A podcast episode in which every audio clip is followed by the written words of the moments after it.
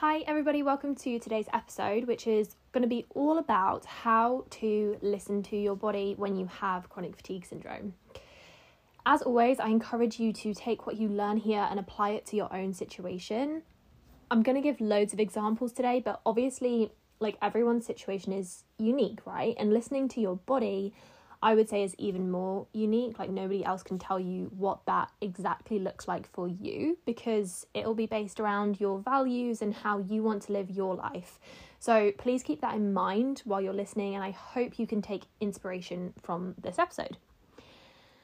So, I got inspiration for this podcast after I had a conversation with a client this week who's doing the CFS transformation program she was feeling confused about whether to rest or whether to get up and do something after she had been like physically resting for most of the day.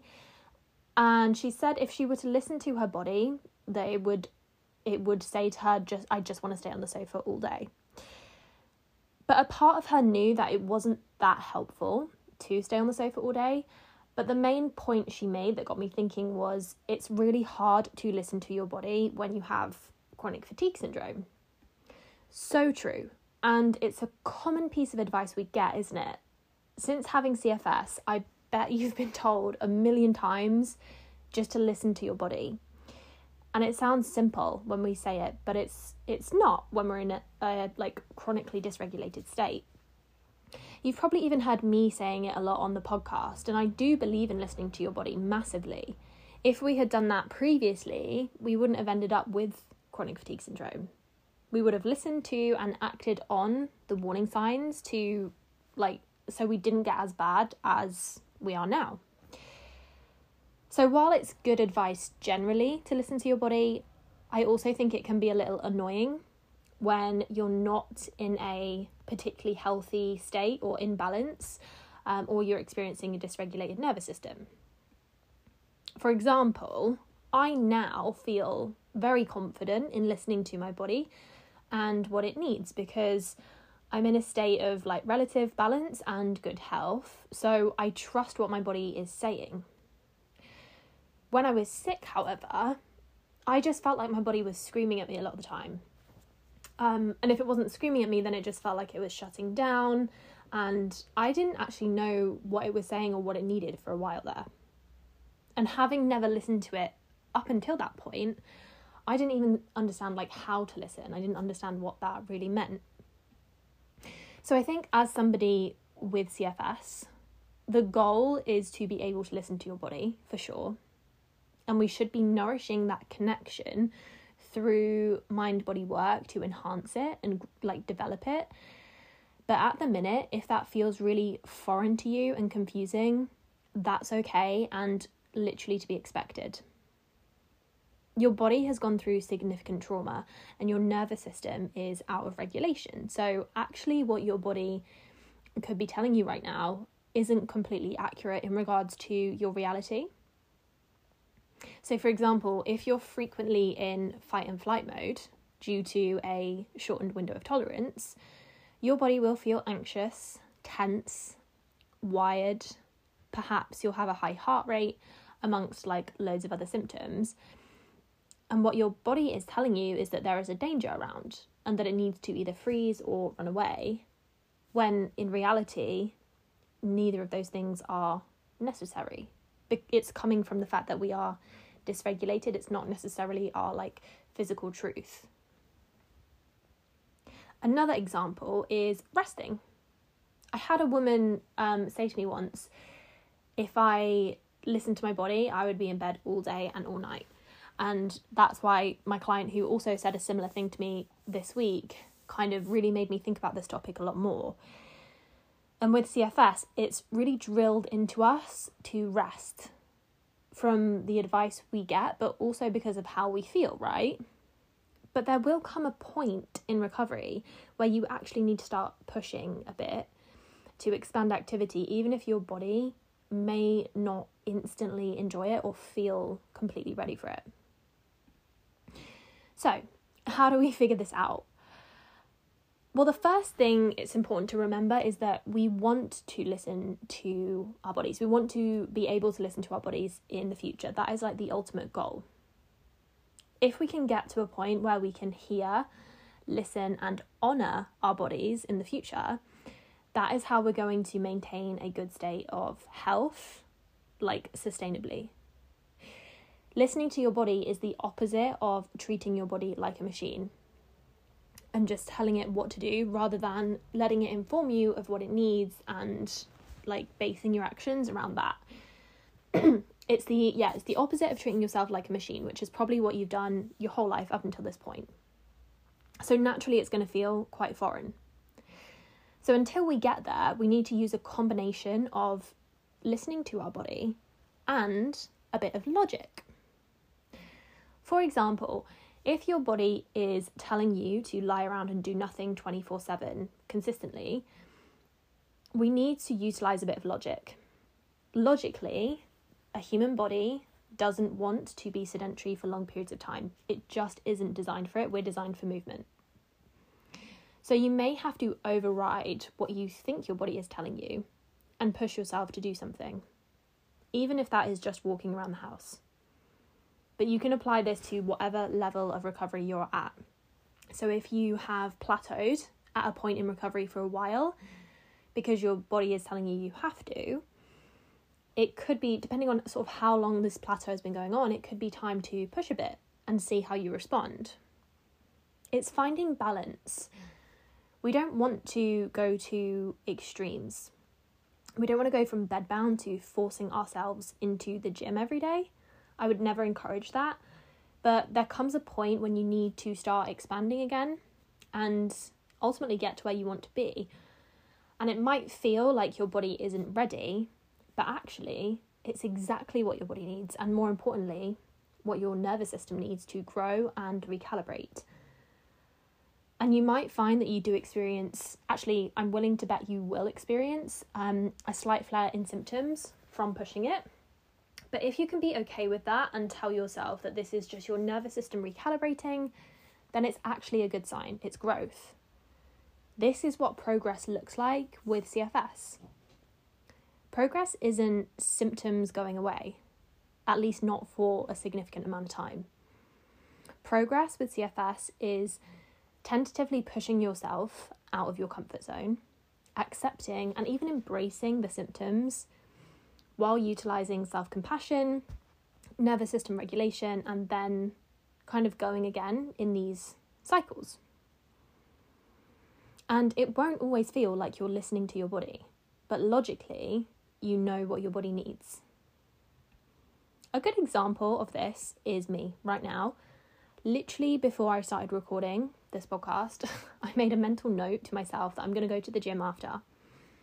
Not because my body particularly feels like it, but logically, I know I've been on my laptop all day working. I haven't done much movement yet today. And I know once I do go to the gym, my body will thank me for it and my mind will thank me for it even if I do feel a bit tired. If I listen to my body right now, it feels a bit achy, a bit sluggish, and honestly just a bit kind of lazy. But that's exactly why I know logically that it needs some movement. You can't wait to feel energetic, clear, and ready before you push yourself, else you wouldn't need to push yourself. If I waited for that feeling, it would never come. But I bet that that feeling does come after I've been to the gym. And here's the thing if I do go and I start feeling worse in my body, as in like I get a headache or feel physically unwell or in pain, then I will leave because that's my body saying, actually, movement isn't what we need today. Now, this is like all well and good coming from somebody who isn't going through CFS anymore, but this is just magnified in your own situation and you can apply it to your own situation with CFS. The message is that you can't wait for your body to feel really good and ready before you start challenging it, whatever that looks like for you at the minute. We have to let an element of logic play its role. If you've been resting, but it isn't making you feel better, it's time to try something else. Some gentle movement might actually make you feel better. And to be honest, like if you have been highly sedentary for a long time, movement is going to feel really uncomfortable. But discomfort is okay. Pain is not. If you start feeling pain in your body, then listen to that. If, however, you just feel discomfort, lean into it and logically ask, is this making me worse or is it going to help me grow? And the more you practice this and, and like get curious about it, the more the more you listen to your intuition, the stronger it gets and the clearer it gets. So you can like y- you might try um asking yourself these questions and trying to differentiate between logic um not logic what am i saying? Differentiate between discomfort and pain. It might not be very obvious to you at the start but the more you practice it the clearer the difference will become because you're getting more in touch with your intuition and essentially developing that mental muscle of listening to your body. Similar to the example i always use of growing a muscle that isn't comfortable you can expect that to feel hard, and your body will probably say this is uncomfortable. But it shouldn't be painful, and it doesn't mean that it's bad for you. Same goes for growing slash regulating your nervous system. It won't always be comfortable. Expect discomfort, but as soon as it really is too much and you get pain, then that's when your body is actually talking to you and should be respected. Excuse me. So, I'm a huge advocate of listening to your body. I really am. But I think it's a skill that you develop, and this experience of CFS will help you develop it very quickly. It's not something you can easily do when your nervous system is dysregulated, so you have to allow for that logic to come in. And if you if you feel like you're falling back into old patterns of pushing yourself, I think that is what kind of will um, scare people. Like, if you've listened to any of my episodes, previous podcasts, you'll know that CFS really comes as a result of pushing yourself in the past and burning out and pushing through the pain. And we want to come away from all that, you know, whether it's been with work, emotions, physical achievements, whatever. So now you're probably thinking, I have to stop pushing myself. And yes, you do, but only in extremes. It's the extremes of everything in life that are damaging, right? If we can strive for a much more balanced approach, then that's where we find healing and regulation and ultimately like health and balance. So, yeah, of course, we want to come away from that chronic pushing mentality and like never letting yourself rest. But we don't then want to go the opposite way and chronically force ourselves to rest and never challenge ourselves at all because again, that's an extreme, it's the opposite extreme. So it's finding that middle ground, listening to what your body is saying, but acknowledging sometimes with CFS, it won't be that accurate.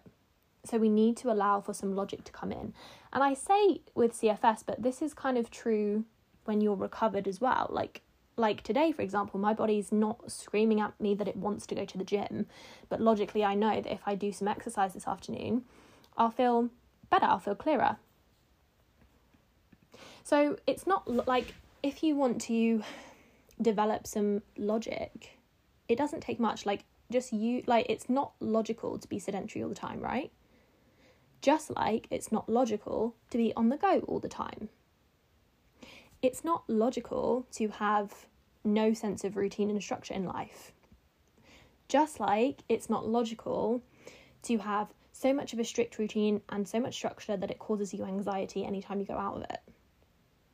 I hope this is making sense rather than making you more confused, but it's kind of a paradox and it's finding that middle ground, allowing your body to tell you what it needs, but also using your brain to make some logical decisions when you can.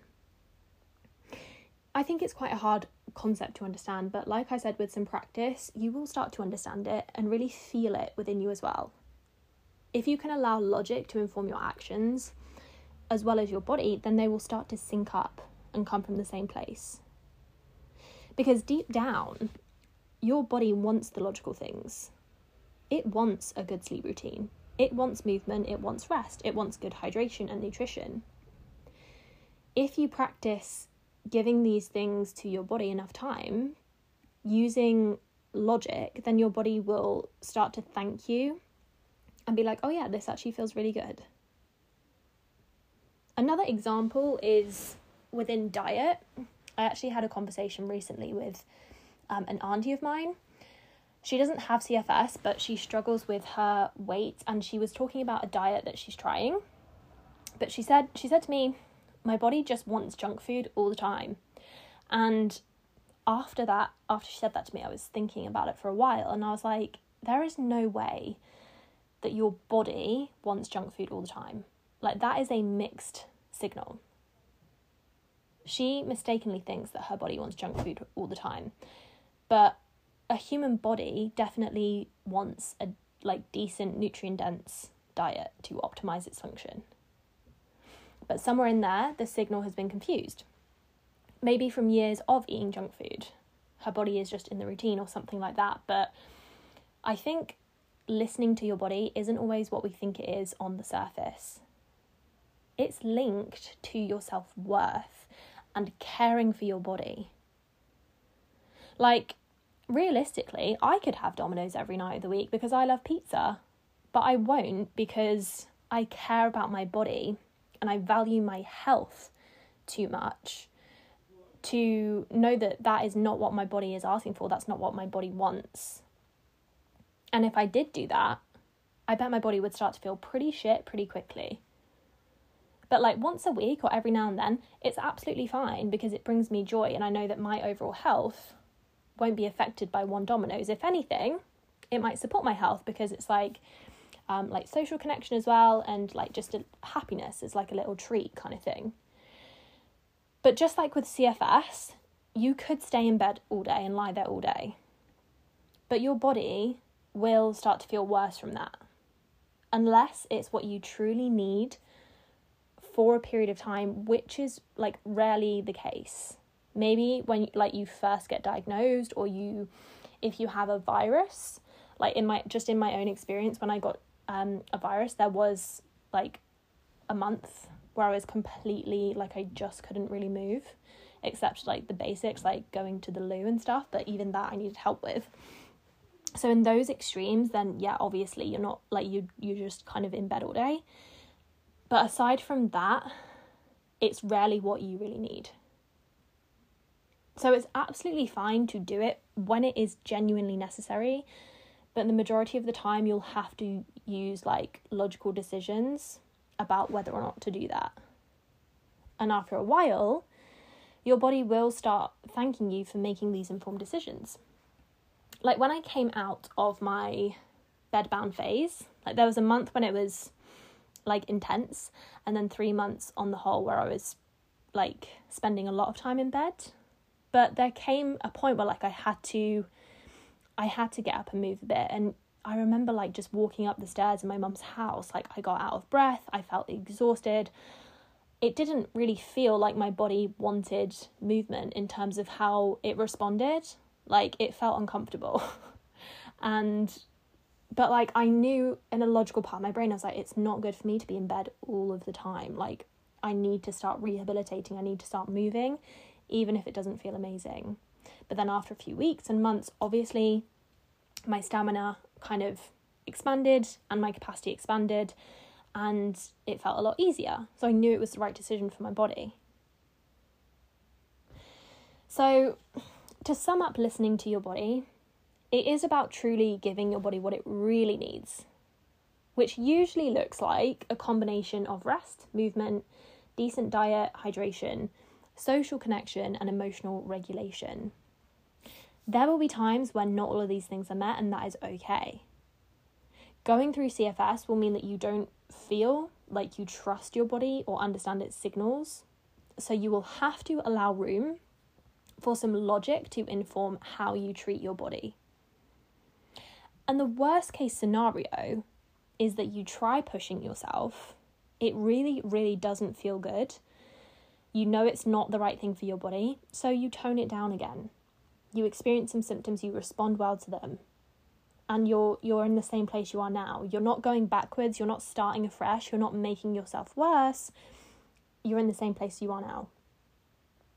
If anything, you have learned a bit more about your abilities at the minute, which is always a good thing.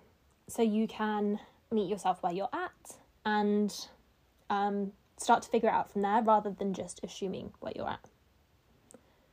And the last thing I'm going to remind you is that listening to your body won't always feel comfortable, but deep down, you will have an understanding that this is just the right thing for you right now.